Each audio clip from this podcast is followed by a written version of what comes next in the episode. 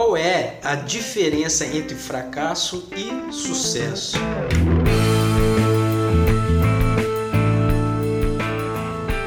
O fracasso basicamente seria um resultado não esperado. Se você planejou alguma coisa, por exemplo, fazer alguma coisa na sua vida e essa coisa ela não aconteceu exatamente como você esperava, isso pode ser considerada como um fracasso. E, e o sucesso seria que você planejou alguma coisa e essa coisa aconteceu exatamente como você esperava, ou aconteceu até melhor do que aquilo que você esperava. Bom, então o fracasso são um resultado não esperado e o sucesso é um resultado que você esperava ou algo melhor do que aquilo que você esperava. Legal. E eu tenho uma teoria que é o seguinte: tanto o fracasso quanto o sucesso têm um prazo de validade. Ou seja, é, ninguém é 100% sucesso o tempo inteiro em tudo na vida. E ninguém é o tempo inteiro um fracasso o 100% inteiro na vida. É, nós, todos nós temos pequenos e temos pequenos sucessos e fracassos durante o dia. O que, que eu quero dizer com isso? Todos os dias nós temos fracassos e sucessos é, em grande ou pequena escala. É, vamos, vou dar um exemplo aqui. Você aí planejou hoje acordar às 6, 7 horas da manhã. Você planejou acordar às 7 horas da manhã porque você precisava fazer um monte de coisa, enfim. E você acordou 6 e meia da manhã. Acordou antes do que você planejou e você ainda acordou até mesmo disposto. Você acordou seis e meia e acordou disposto. Isso pode ser considerado um sucesso. Agora, se você planejou acordar às 7 horas, porque você precisava fazer um monte de coisa, e você acordou às 9, ou seja, você teve um pequeno fracasso em acordar cedo. Mas eu gostaria de passar para você uma mudança de, de significado. É, muda o fracasso por aprendizado e até mesmo o sucesso por aprendizado, porque tanto o fracasso quanto o sucesso você precisa extrair o máximo disso é, para você se desenvolver cada dia mais.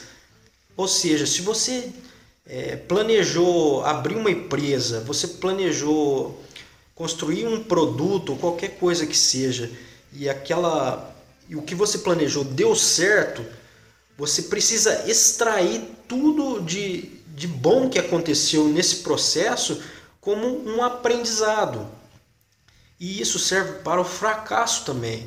Se você planejou aquela coisa e não deu, não deu nada certo aquilo que você planejou, aí você para e reflete. Tá bom, o que, que eu posso extrair disso como um aprendizado para não cometer os mesmos erros no futuro? Então, substitua o, o, a palavra fracasso por aprendizado e até mesmo o sucesso, que é o fracasso e o sucesso são apenas palavras. Troque essas palavras por aprendizado. E porque a maioria, talvez a maioria das pessoas confunde a pessoa ser a pessoa ter um fracasso de uma pessoa fracassada. As pessoas confundem isso. Não é porque você errou hoje, você vai errar amanhã. Porém, você precisa extrair o aprendizado daquele, daquele fato que você planejou, daquela coisa que você planejou.